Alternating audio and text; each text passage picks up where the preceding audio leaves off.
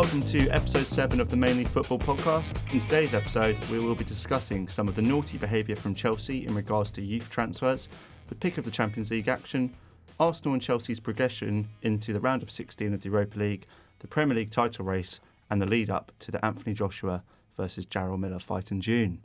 So, guys, I'm joined by Jack Heale, the usual Jack Heale today. How are you doing, Jack? I'm very well, thanks, George. Yourself? Yeah, not bad, not bad. I'm glad to be doing our Friday episodes now. And uh, we've got a new guest today. We've got uh, Jonas Lupu. He's our French friend, uh, my centre back partner for our university team.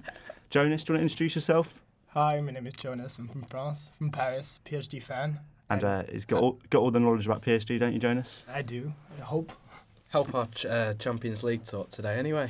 Exactly, exactly. So today we'll be starting off with uh, some some of the naughty uh, antics from Chelsea. So Chelsea, they've just been it's just been announced today actually.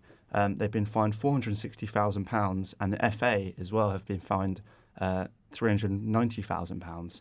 So this comes following a FIFA investigation of um, some of Chelsea's foreign under eighteen signings, um, most notably Bertrand Traore, for example, and they found out of ninety two cases, um, twenty nine of those actually breached FIFA's regulations.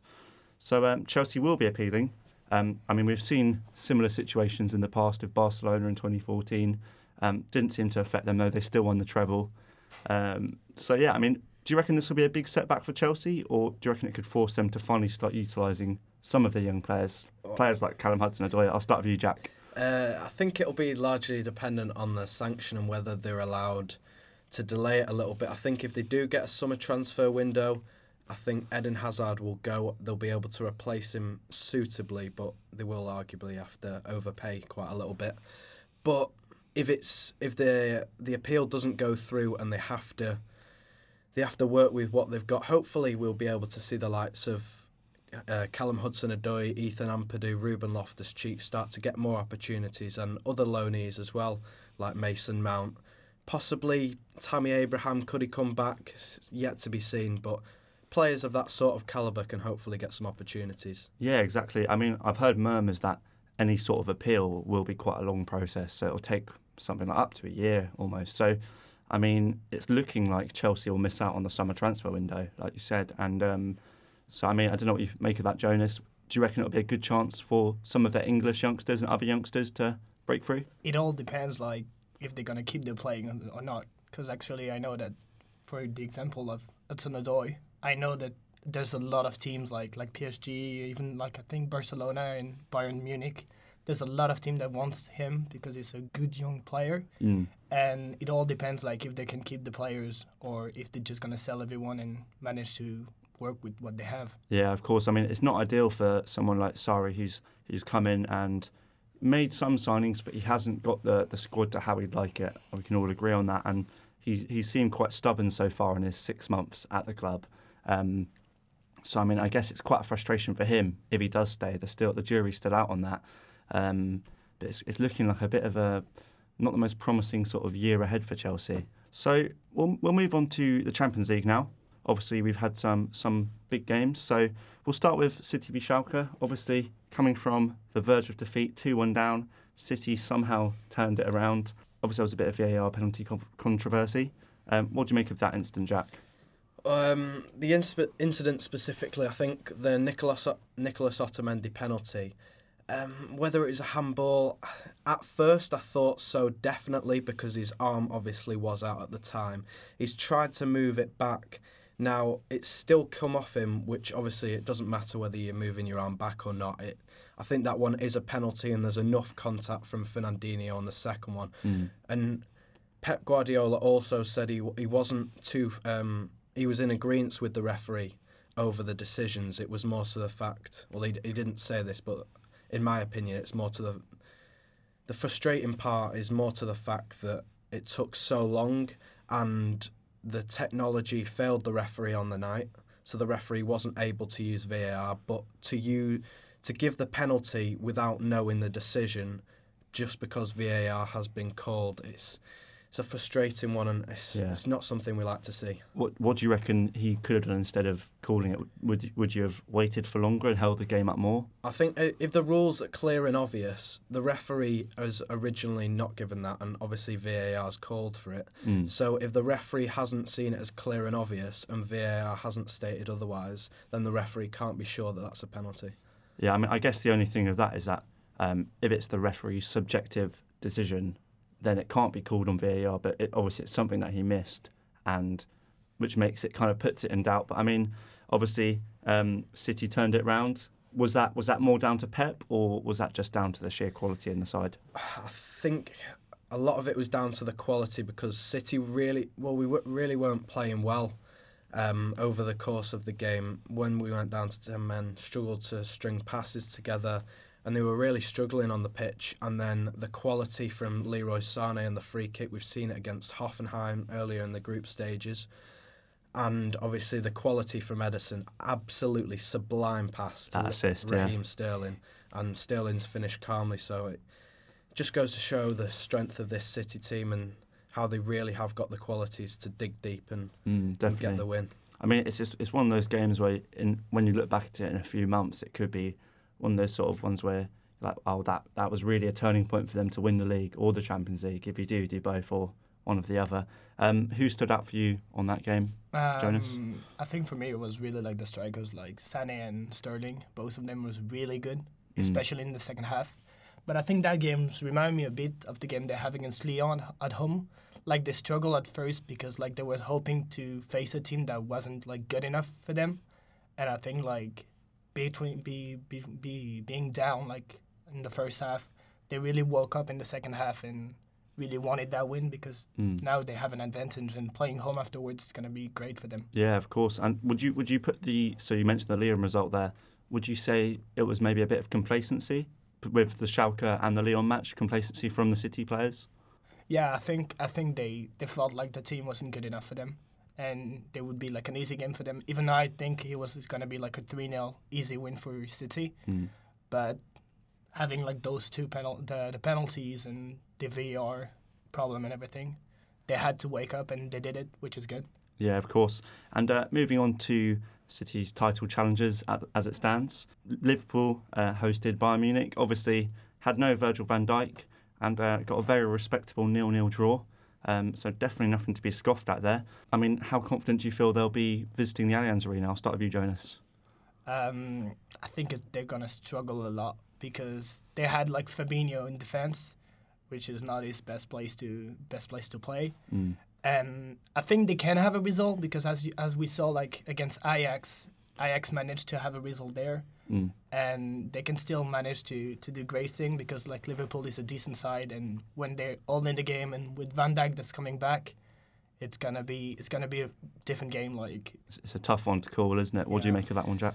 I think Bayern Bayern played their game pl- game plan very well. So I think they've obviously a lot was made of the Anfield atmosphere and how it intimidating it'd be, and a lot of other good teams know that if you go into Anfield and it's going to be a big atmosphere, you're going to have to soak up the pressure from Liverpool and try and calm the crowd down a bit so it's not so end to end. Bayern did that very well. They retained a lot of the possession. They limited they limited the chances. Obviously, Bayern didn't have so many themselves, and, and Liverpool weren't able to capitalise on the chances. Yeah. But I just think they've they've wanted to keep the score down, which they've done. It's obviously finished nil nil and heading to the Allianz Arena in the second leg. They've got to be confident of a, result. Yeah, I mean, they've got the driving seat, haven't they? I mean, obviously that the away goals. Um, I'm sure they'll feel quite confident of that. It's um, it's quite similar to it's. I mean, a, a game of the same magnitude of the the Liverpool City game earlier in the season, which also finished nil nil. So um, it's showing compared to last season, especially Liverpool really have improved that defensive aspect and uh, being able to see out a game and not concede crucial away goals. Um, and moving on to obviously United v PSG. This was slightly earlier than, earlier than the other matches. Um, so obviously PSG they they kind of vanquished a, um, a sprightly United team. Um, a very professional performance from PSG. What did you make of the result, Jonas? like obviously I'm really happy and really really fan of the result. It was like an amazing game from all the team. Like for once, I was really happy with like the whole side because everyone was fighting, mm. everyone was hundred percent in the match. As we can see, like Marquinhos were like on Pogba every time because he know that if Pogba has the ball and they le- let him play his game, it's gonna be really hard to get the ball back. Mm. Obviously, there's like a bit of discussion with the Kimpembe was supposed to, even for me, he was supposed to be sent off, Yeah. and for once, like we had the advantage of n- not having like the referee against us. Of course, yeah. With us. I mean, there was there was a few decisions in that match. So Young, uh, act, well, kind of shoved Di Maria into the into the stand. So I mean, a few players got quite lucky. You actually stole one of my questions there um, about Kimpembe, but that's all right. It's um, he did get quite fortunate, didn't he? But I mean, I guess that's just he's quite a young player, isn't he? He's someone who's improving with every game. Um, how would you rate him in PSG's defence out of all of them? Like actually, I love like our three defenders, even like Thilo Kehrer, which is like we have two young players and a, and one that's like really know the game and have been playing for so long, Yeah. even even in his previous team like Thiago Silva, and I feel like he's helping those two young players a lot. Even though sometimes Carrere is playing on the right, I think that Kimpembe and Kehrer are really like helping helping, and with uh, our new manager like Thomas Tuchel, Tuchel he's like helping them develop their games be doing like less fouls because at the beginning of the season there was like a lot of fouls from them and they are coming to be better and better Of course, yeah. keeping the pressures on the on the attack and keeping the keeping our, t- our defense well Yeah, definitely. And um, what would you say the de- deciding factor was in beating an inform United side? I think I think they were heavily spurred on by Di Maria because he's obviously got a lot of hatred from the United fans and he's used it in his in his favour really to kind of spur them on there. I think the fact that PSG obviously had Meunier missing, they had Cavani, Neymar as well. A lot of people overlooked PSG given United's form and how many players they had missing. So I think the doubt maybe to prove people wrong, um, or the doubt of other fans, and then they wanted to prove people wrong and that they could beat this United side, and so they did. Mm, I, I mean, I guess they've they've they've been playing f- with each other for longer, and the United side, whilst they they've got 11 wins out of 13 under uh, Ole Gunnar Solskjaer, they've they were they're more well drilled, and they've they've kind of well been dominating Liga as always. Yeah. What did you make of Mbappe's performance? Because obviously, since the World Cup, he's really improved for PSG. so since the world cup he's like been like terrific he's being like so good on the wing and now that like Cavani is missing I was a bit afraid because he's a young player even though he's really fast he's a bit frail like Mm. he's a bit fragile like you just have to push him and he will fall Mm. So I was a bit afraid because like being like between like the two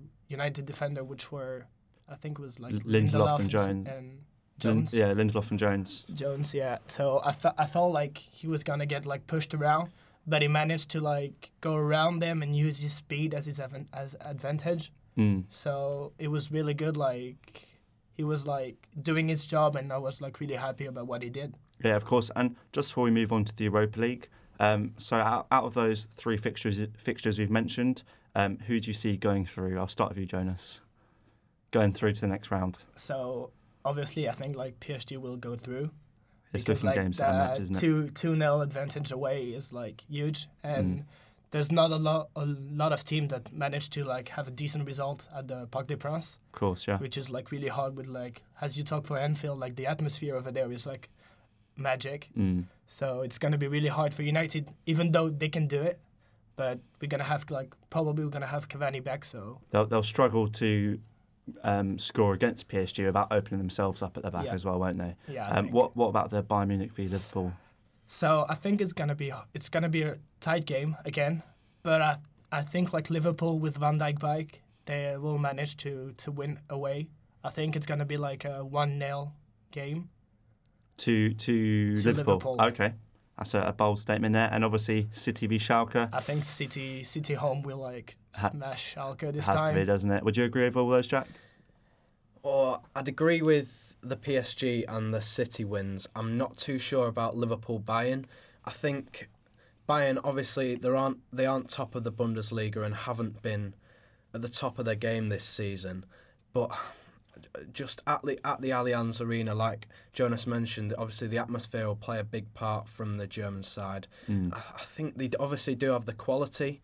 Whether they'll be able to get the better of Liverpool's defence, which, like you say, has been very solid this year, is yet to be seen. But I'm going to go with a narrow Bayern win, but I equally wouldn't be surprised if Liverpool were to pull a result out of the bag either. Yeah, of course. I mean, whatever happens, it's going to be a, a very tight match. Um, so that brings us on to the Europa League. So there's there's only Char- uh, Arsenal, Chelsea and Arsenal left in the competition out of the English teams. Um, so uh, Arsenal came back from a disappointing uh, 1 0 away loss to Bate, uh, Bate Borisov, and they won 3 0. Quite interestingly, actually. So uh, it was an own goal from a Bate player, Volkov, but then obviously uh, Mustafi and Socrates, I'm going to try and pronounce this, Papastathopoulos, something like that. Um, all defenders, all scoring. So quite a, a strange uh, result. You don't always see that.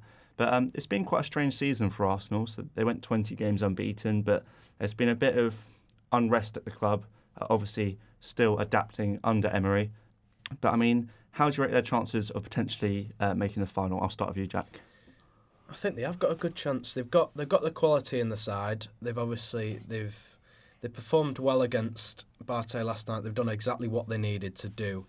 Um, special mention to Mesut Ozil within that as well. He's come under a lot of crit- criticism Mm. um, for his performances, but he was behind. He was the catalyst behind the attack last night, and I think when he's performing, he he gets the best out of the other Arsenal players, and that will only spur them on further in the competition. Of course, yeah. I see, I see them having a very good chance depending on their draw. Yeah, yeah.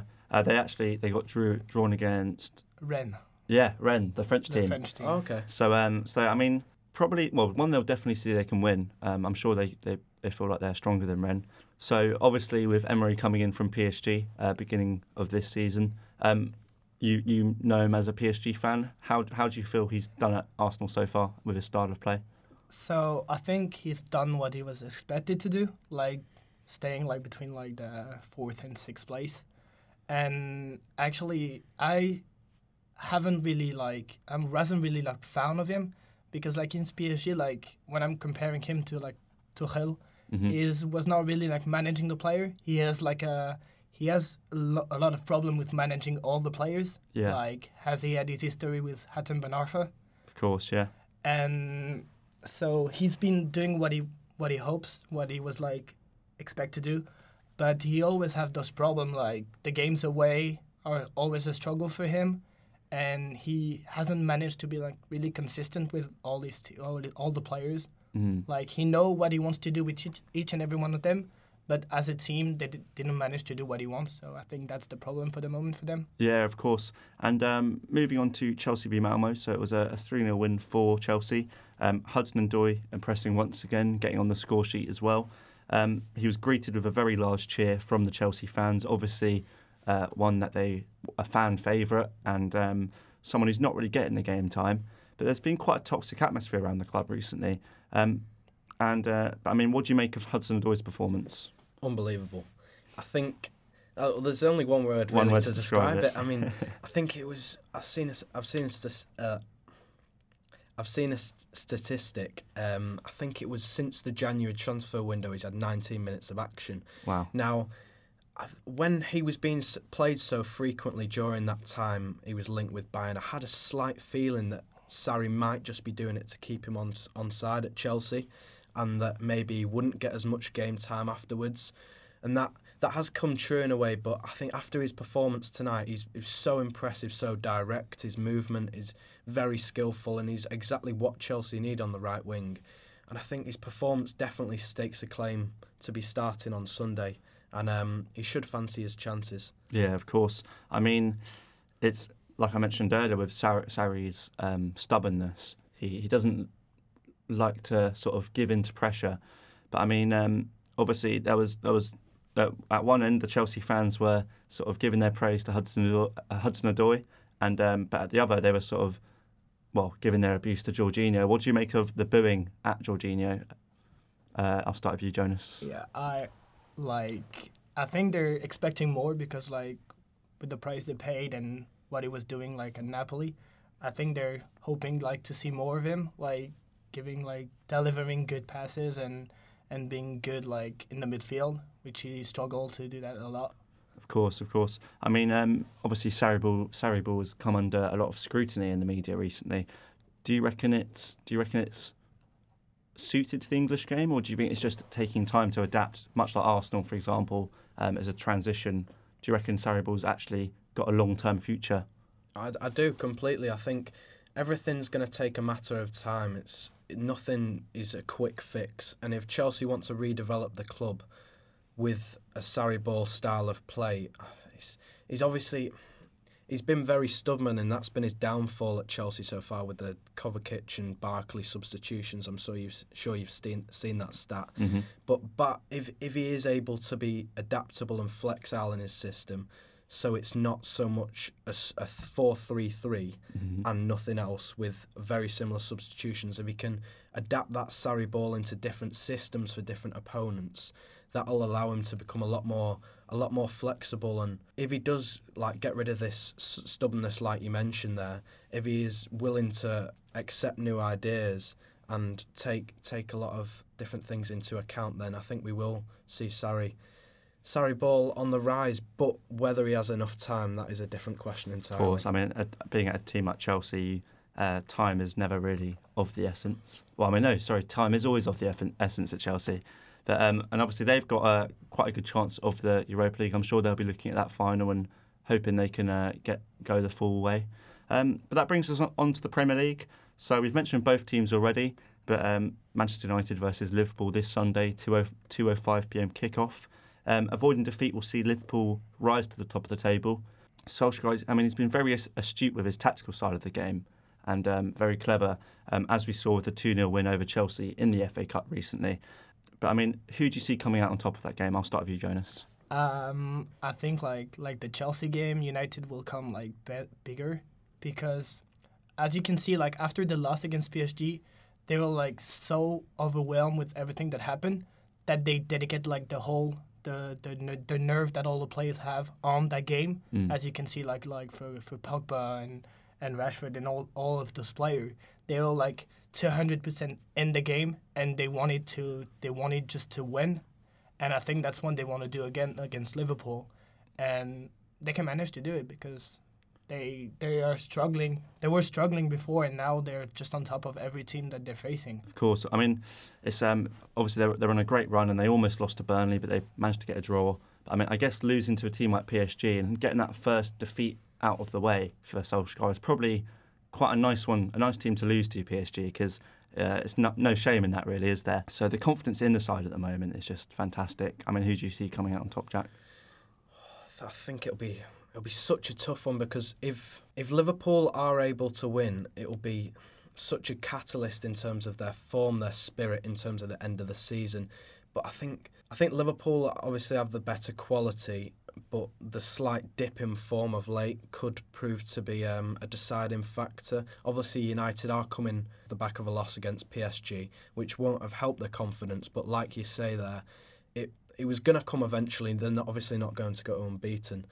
So it's it's very much a quality against confidence kind of game, and I do see United coming out on top, and therefore Solskjaer getting the job as on the back of it. But like I said with the Bayern game, Liverpool are very much capable of getting a result. Yeah, of course. I mean, um, what do you reckon will be the deciding factor in the match? Obvi- It's, it's a, going to be a match of very fine margins. You've got players like Sadio Mane and Rashford, both in fantastic form. Um, Salah's having uh, his season's just improving every game week. Pogba has been the best player in the Premier League probably the last well since Solskjaer came in. Um, what do you reckon will be the deciding factor? Well, I think they've obviously both got admirable defence and attack on form, but I think it'll come down to the defence very much so because United United have been solid solid at the back under Solskjaer. Lindelof, Jones, two in particular, performing really well. However, their their wing uh, their fullbacks haven't been as impressive. They've obviously done well to keep the clean sheet. So I think if Mane and Salah are able to really drive at them fullbacks, that could be a key area of the game and and with United's wingers, whether they'll they'll be able to get past Robertson and Alexander Arnold, that'll be a much tougher test than for Liverpool in that respect. But I think it will come down to who has the more solid defence on the day. So we could see quite um, quite not a defensive approach, but maybe not as attack driven as other times. Yeah, of course. And what do you reckon will be the deciding factor, Jonas? I think as well, like Jack said, it's gonna be like the defense. Mm. Like both both team have like a strong, s- s- solid defense, but I think like for the defensive wise, like De Gea has been like amazing lately. He's been doing like amazing save. Like each and every game, he's been doing like three, four, five, or even more amazing save that other keeper won't won't do it. Back to his best, definitely. Yeah, and I think like yeah, those though even like the mid, uh, there's gonna be like uh, really like duel in the midfield. It's like who's keeping the ball, and in the, all's gonna come down to who's gonna score the first goal. Yeah, I think that would be a, a massive factor in it. Um, I mean, I can see United going with a. They've gone into a much more counter-attacking style now, and I could see them absorbing that pressure, not allowing any space for the wingers, um, for Mane or Salah, um, out wide at all. But I mean, um, it's going to be a game of very fine margins, isn't it? And um, I mean, as I bet as a City fan, you'd never be hoping United would win a match, would you? Uh, I wouldn't have thought I'd said this before, but it'll just it'll be it'll be a good game, and whether well who comes on t- out on top, obviously it'll be it's yet to be seen. It'll be a it'll be a tough game, but I think like I said, if Liverpool are able to get the win, it could spur them on because obviously there'd be three points three points ahead and equal on games with City. If United win, it'll definitely push them into the um, into almost definite running for the top four, and they're almost Mm. sure to get a place after that. So, yeah, it could uh, could go one or two ways. So obviously, one team we haven't mentioned, um, Tottenham Hotspur. They're in great form. Uh, Heung-min Son has uh, been probably their standout player in Kane's absence, um, but they've uh, they're sort of a dark horse in the Premier League. I, I think we've mentioned this before, but they've they've got Chelsea coming up. They've got Arsenal to play. They've also got City and Liverpool to play. And the, the most interesting part of all of that is that they're only five points off top. So I mean, theoretically, if, if they can get a victory, let's say against well, ideally if, it, if it's City and Liverpool and they'll be top by one point, um, that's obviously a big ask. But with Kane coming back, do you reckon they could do that or or come close? I think I'm gonna I'm gonna stick with uh, when we when we touched on it like a month or so ago, and I'm gonna still stick with the idea that I don't I just don't think they've got the quality. Obviously, Llorente's had to come in in Kane's absence, and at times Lucas Moura and Son have been preferred to him up front, and that says it all really about the lack of options when Kane's not available.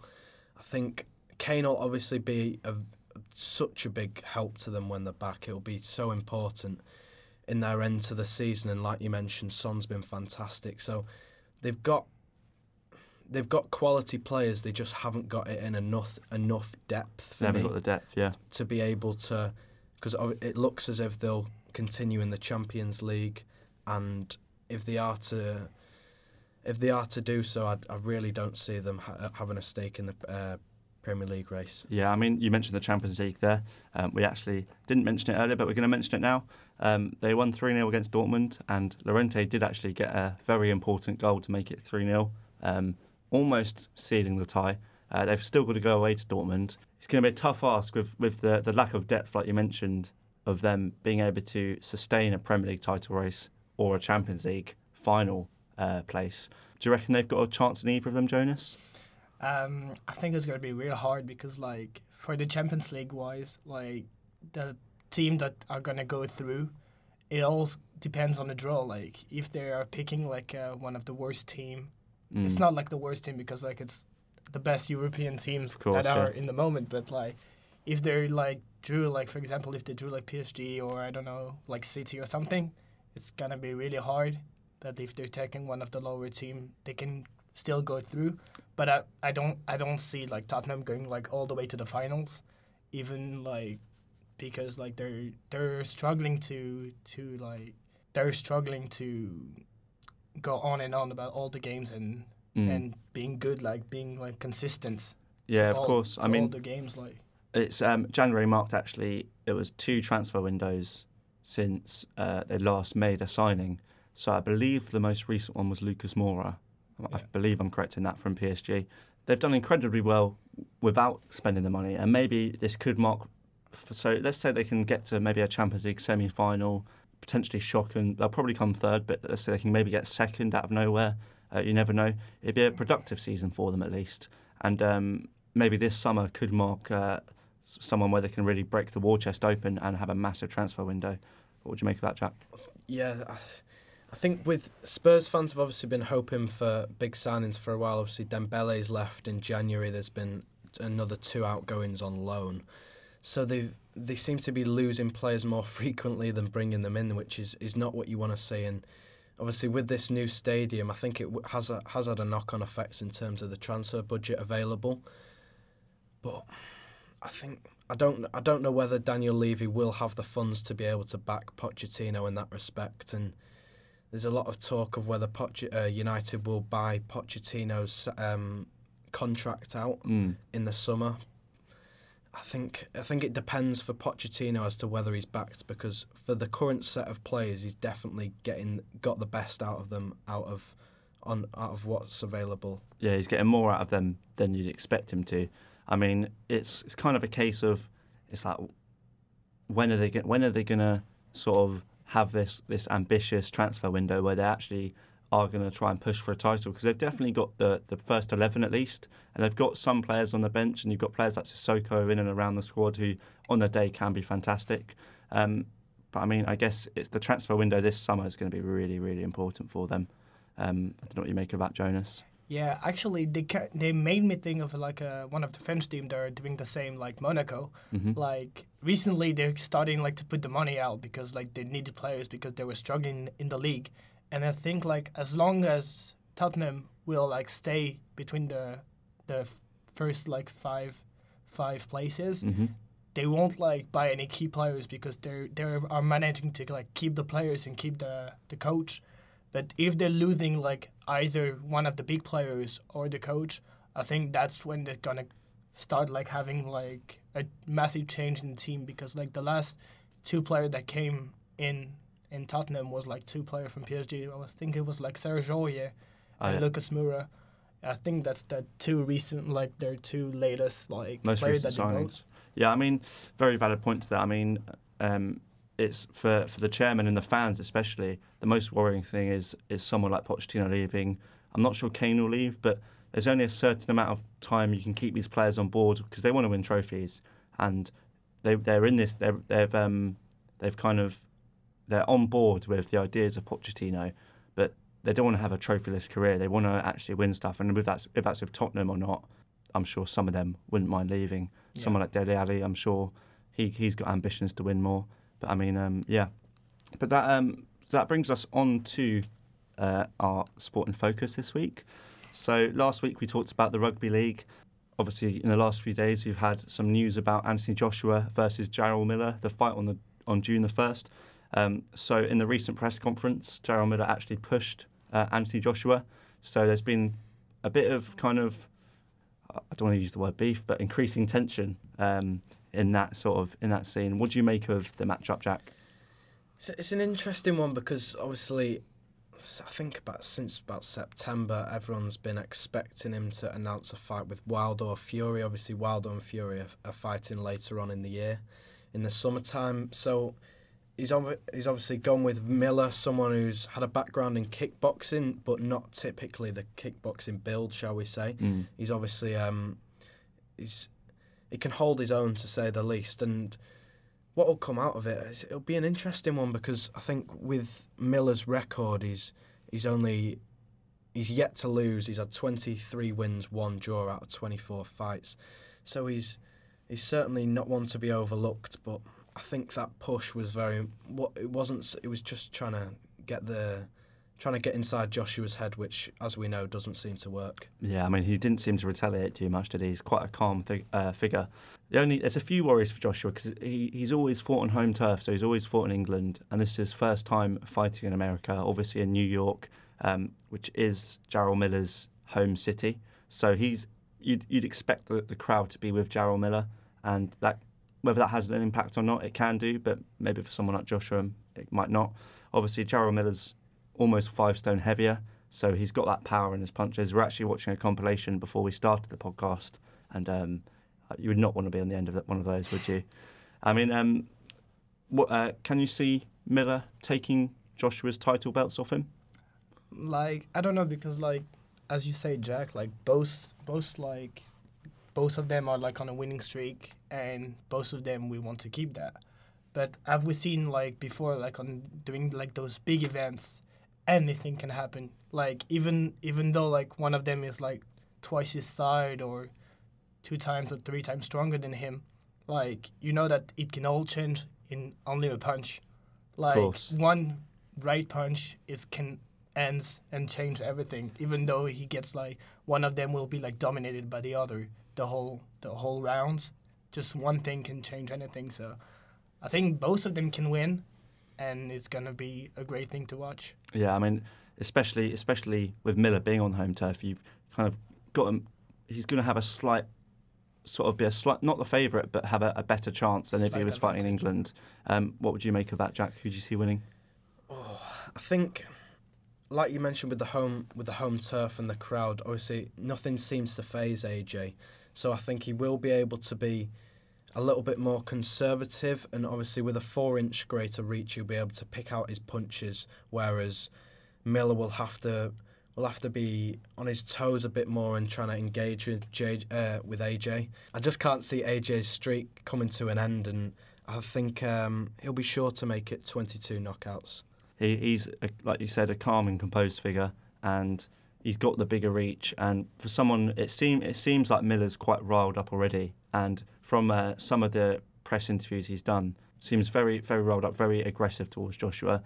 So maybe he'll be going into that fight with a well much more aggressive, much more offensive, where Joshua will be sort of being able to sit back, have the bigger reach, and being able to sort of pick his punches. So I mean, personally, as as a, an English person, I'd like to see Joshua win, but I do feel like he will actually uh, come out and become victorious. I know Jack does as well. What do you reckon, Jonas? Uh, I think I'll go for the small guy as, as well. Oh, will you? Okay, so we've got two two for Joshua, one for Miller, um, and uh, very interesting. So we're almost at the end. That was uh, some very interesting insight there from both you guys. Um, I'm very much looking forward to that fight. It's uh, hopefully going to come sooner rather than later. Um, so this brings us on to our social post of the week. So obviously it's our weekly piece, uh, our favourite things from social media of the past week. Uh, we'll start with you, Jonas, this time. Uh, what was your social post of the week? So mine will be like about the game of like United against PSG. It was like it's that image of like Di Maria with the like the bottle of beer, like drinking up to those fans that's been sending him that, like making fun of them. Like, I'll take a, I'll take a small break before like having my corner and stuff. Yeah, of course. I and uh, great sponsorship for Heineken, obviously, as the Yeah. Champions League sponsor. I'm sure they were happy with, uh, with were- that. Uh, what about Probably. yeah? What about you, Jack? I've gone with a video um, from BT Sport actually. It was when Joshua Kimmich made um, a great challenge on Sadio Mane and uh, let the passion from within roar out. And um, just great to see, great to see defenders celebrating the tackles really because it's something that obviously it's, it's their it's their primary job and he's obviously um, not too bad at it, shall we say? Yeah, of course. I mean, I guess in that sort of situation, you're so hyped up. You when you do make a tackle like that against someone who's well a great player, you must be so happy with yourself. And Especially at a key moment as well, with it being such a good position. yeah, definitely. Yeah. Um, I'll go my, my I'll go with my one. This is from at BT Sport Football. I'm sure we all know who they are. Um, it comes from City's match versus Schalke, and uh, there was actually a Schalke fan um, who was walking along the concourse. I'll show you here. So one sec. Oh, don't want the sound. Let's turn that off quickly. So it's just this man here, and uh, he's walking along with a pint of beer balanced on his head. Just just a bit of a show off, really, but um, well, obviously shows the fantastic nature of German football, allowing to be able to drink in the concourse, and also that man's uh, balancing skills. but anyway, uh, thank you for that, guys. It's been a great episode. I'm, I've uh, very much enjoyed it. Uh, thank you for coming on as the guest, Jonas. Thanks for having me. And I'm, I'm sure we'll have you on in the future for when uh, Definitely, United definitely. do beat PSG. Yeah. and uh, thank you once again, Jack. Thanks, George. It's been a pleasure. Of course, of course. And uh, we'll see you guys uh, in a week's time for our new newly scheduled Friday episodes. Uh, Jack will be presenting that one, and um, we're very much looking forward to bringing it to you. So thank you very much. Goodbye.